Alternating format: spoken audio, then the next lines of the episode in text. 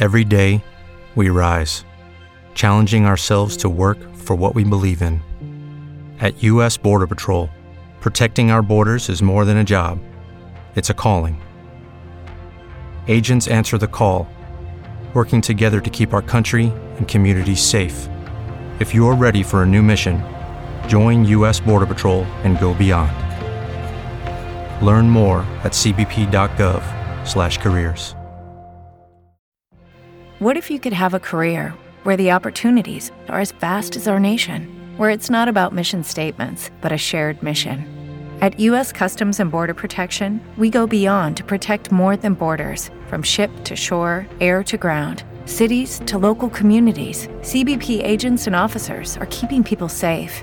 Join U.S. Customs and Border Protection and go beyond for something far greater than yourself. Learn more at cbp.gov/careers. From Hollywood, it's time now for. Johnny Dollar. Toby O'Brien, Johnny. Heard you had a run in with Sheriff Doherty.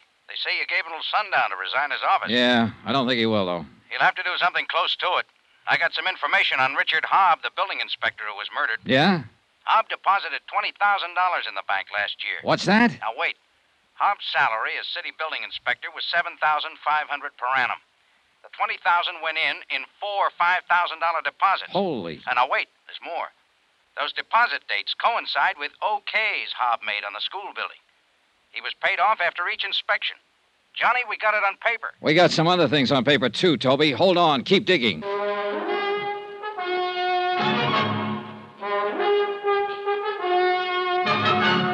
Tonight and every weekday night, Bob Bailey in the transcribed adventures of the man with the action packed expense account, America's fabulous freelance insurance investigator. Yours truly, Johnny Dollar.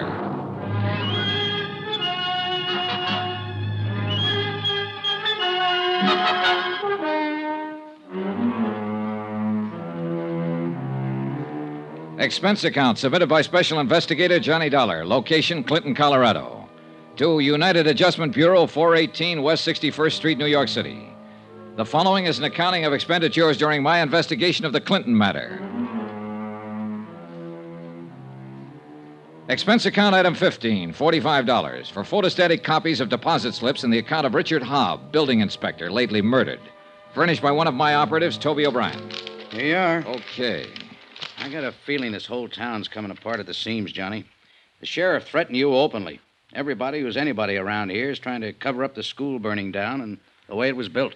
I think I can hurry up the process. Now, you be careful. These people seem to play for keeps. They've got to realize we do, too. These photostats are the first real bit of presentable evidence that the building was constructed under fraudulent circumstances. Hey, take it easy. Now, you keep the originals, mail them out to the office. The post office is still pretty honest. Yeah. Also, let it out that we have the information wherever you go. I want them to get worried and steamed up and start acting dumber than they already have been. Okay. Might scare Doherty and Hanley a little bit. That Vickery seems like a different proposition. I don't think he scares. I drove my rented car over to the home of his grieving widow. She answered the door with tears in both eyes and bourbon over the rocks in one hand.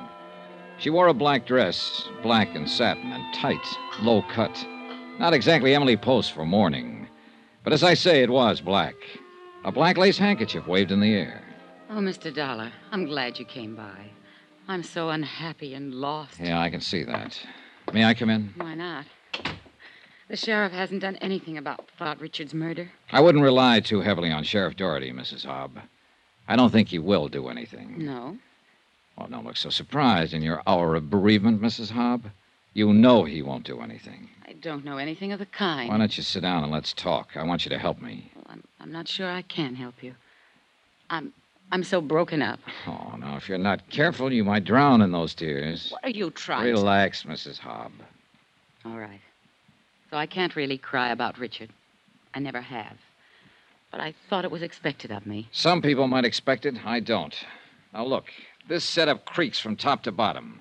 Your late husband made 7500 a year and deposited $20,000 in six months. Here. Figure? I don't know anything about his money. All I know is the bank told me he had only $300 left. What did he do with it? What do you think? He spent it on other women. Then why the tragic act? I'm not very good at it, am I? Not the best. And it's funny, Johnny, because I really mean it. Oh, I know how foolish I look in these clothes. I wanted to cry because, well, I really loved him once and he loved me, but we kicked it away because we both wanted more excitement than this town or his salary could give us. He was always out spending his money on other women, being a big shot. What about the money? He got it for falsifying the inspection papers, didn't he? Yes. Who gave it to him, Mrs. Hobb? I don't know. Probably Roy Vickery. Who do you think killed him? I don't know that either. What do you know? Johnny, he didn't leave insurance. And I have to live the best way I can. If I stay in this town, I have to keep friends. If I don't want to keep them, I have no choice but to move. And that takes money. I wonder what could possibly be going on in your mind. Your company handles insurance, doesn't it? 263 different kinds. Are you particular what kind of premiums you collect? Well, we pay off on a lot of things. Just what kind of insurance were you thinking about? $2,000 endowment. Got your pen? No, but my word's good at the cashier's cage. What do you got? And I'm trusting you. Richard got that $20,000 from the Clinton Gravel Company for services rendered. Know who owns the Clinton Gravel Company? Roy Vickery? That's close enough. Last night after you were here, Richard came back. I told him what you'd said to me. He said Vickery and the others were going to make a patsy out of him. So he left to see you. And got shot up. Hey, wait, wait a minute.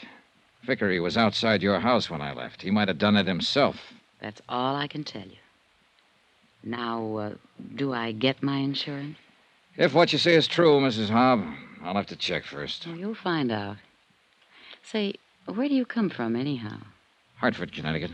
Connecticut. Say, I got an idea. What's the housing situation in Hartford? Rough. For you, Mrs. Hobb. Very rough. I finally tore myself away from the grieving widow and headed back for the hotel. On my way down the main street of Clinton, someone with a wrinkled coat and bourbon on his breath stepped out and stopped me. David Baines, the architect. Dollar. Well, hi. Yeah, I told you I was going to stick around and do something brave. Oh? I finally got up courage enough to do something decent. Decent for me, anyway. For anybody else, it'd be too low to talk about. What was it? Well, I'm not much of a lawyer, but they say there's a statute in the books that says a private citizen may commit a crime to prevent a greater crime from being committed and still go free. That right? I wouldn't know. Well, I committed a crime. Two crimes. Dishonor to my noble character, disappointing the trust of a young woman. That was the first one. Then, uh, then engineering a theft. I'm a Fagin. That's what I am. Under the guise of loving a young female secretary eternally, I have, well, here, the purchase orders from Roy Vickery's office. The actual purchase orders for the school. What? She stole them for me. For you. With my best regard.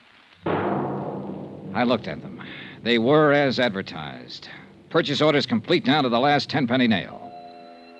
Expense account item 16, 48 cents, postage. Not being a technical expert, I sent them down to Denver for perusal by the original brokers. Fourteen hours later, the verdict came back in a long telegram. The materials used in the school construction were not passable. The insurance company would never honor the claim of the city of Clinton. This text I turned over to Frank Ibsen, publisher of the Clinton Times. He promised it would be in the late afternoon edition. There were other developments.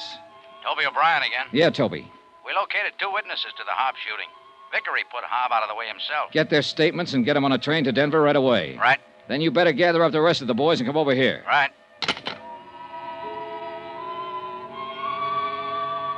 Expense account item 17, 10 cents, one newspaper. The afternoon edition of the Times, which carried a complete story of the insurance investigation up to date, naming Vickery as the perpetrator of the school fire and involving Sheriff Doherty and Chief Hanley. I phoned Frank Ibsen and explained his next edition could carry the story of Hobb's murder by Vickery. Ibsen said he'd make up an extra for that. I'd no sooner hung up the phone than I had visitors. Want to come with us, Dollar? Not particularly. Who are you? Deputy Egan. Sheriff Doherty wants to talk to you. I've already said all I want to say to him. Get out. Guys? Oh, no. Take him out of here. There was strictly no contest. I walked out of the room with a deputy on each side of me and Egan behind me. We were in front of the hotel when I saw Toby O'Brien, Al Davis, and John Newton coming toward the entrance. I kicked out at the nearest man and yelled for help. A few of the local citizens joined in the fight, and Sheriff Doherty's three deputies got the worst of it. We took them all back up to my room. Ah, sit down. All right, Egan. You're, you're going to be arrested for this, Dollar. Where were you going to take me? Where? Place on the edge of town. Clinton Gravel Works. Why? Doherty. Doherty said to bring you back. He. He wanted to see you. Who's there with him? I. I don't know. The Clinton Gravel Works was a large building and tall shaft set on the edge of a frozen lake. Parked near the entrance was a long black limousine, such as a well to do contractor might drive. A white supercharged sedan, such as a fancy Western sheriff might use, and a red sedan, unmistakably belonging to the fire chief. We covered all the exits, and Toby O'Brien and I went in the front way. We were halfway up the steps when things began to happen. You all right? Yeah, come on.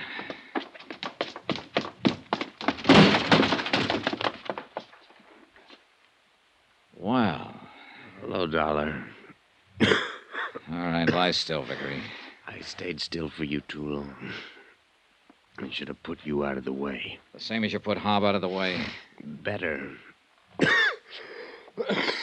Uh, this one's gone. Who is he? Fire Chief Hanley. Vickery, where's Doherty? He's out shooting his gun some more, Dollar. I hope he gets you too. I hope.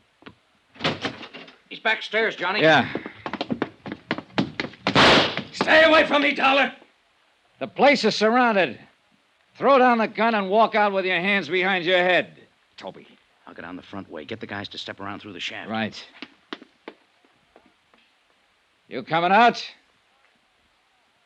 Doherty, you coming out? No. Doherty. You ought to go over a place good before you think you got a man trapped, Dollar. You're trapped, Sheriff. The men are waiting for you. I'm up for here you. with you, and you're the one I want. I told you I'd kill you. I've still got my gun in my hand. Vickery had his gun, and so did Hanley. Look at them. Yeah, you did pretty well. Made it look like they shot each other. And now it's your turn, Dollar. No! Get back!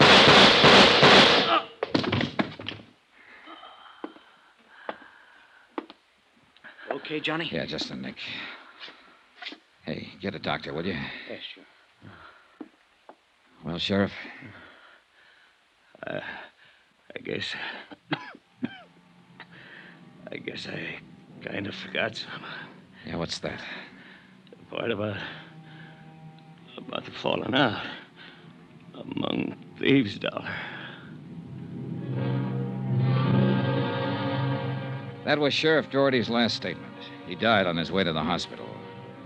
Roy Vickery recovered and was arraigned on charges of murder, conspiracy, 28 counts all told. Chief Hanley was dead. Expense account item 18, $62, board and room. Item 19, $58, miscellaneous. Item 20, $164, transportation back to Hartford. Total expense account, $2,385.03.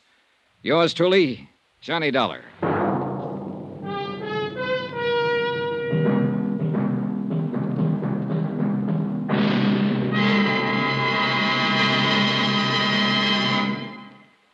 Now, here's our star to tell you about next week's exciting story. Next week, the Jolly Roger fraud matter. And, uh, yeah, that means piracy. Of a kind that would have made Captain Kidd look like a bungling amateur. Join us, won't you? Yours truly, Johnny Dollar.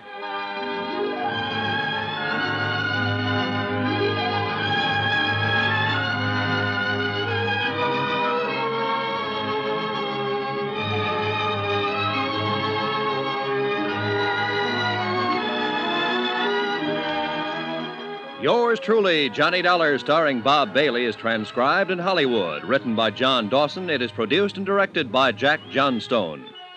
Heard in this week's cast were Jeanette Nolan, Lucille Meredith, Carlton Young, Herb Ellis, Jack Petruzzi, Bob Bruce, Herb Butterfield, Paul Richards, Edgar Barrier, Russell Thorson, Jack Moyles, and Frank Gerstle. Musical supervision by Amerigo Marino. Be sure to join us on Monday night, same time and station, for another exciting story of yours truly, Johnny Dollar, Roy Rowan speaking.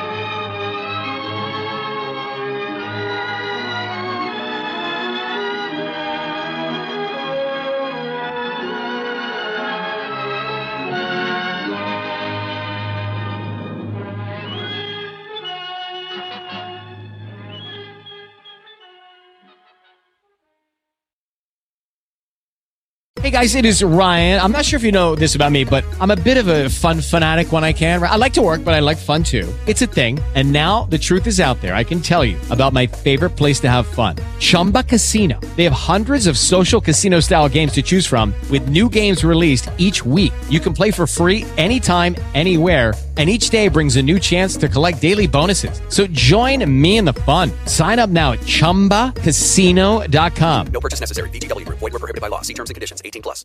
With the Lucky Land slots, you can get lucky just about anywhere.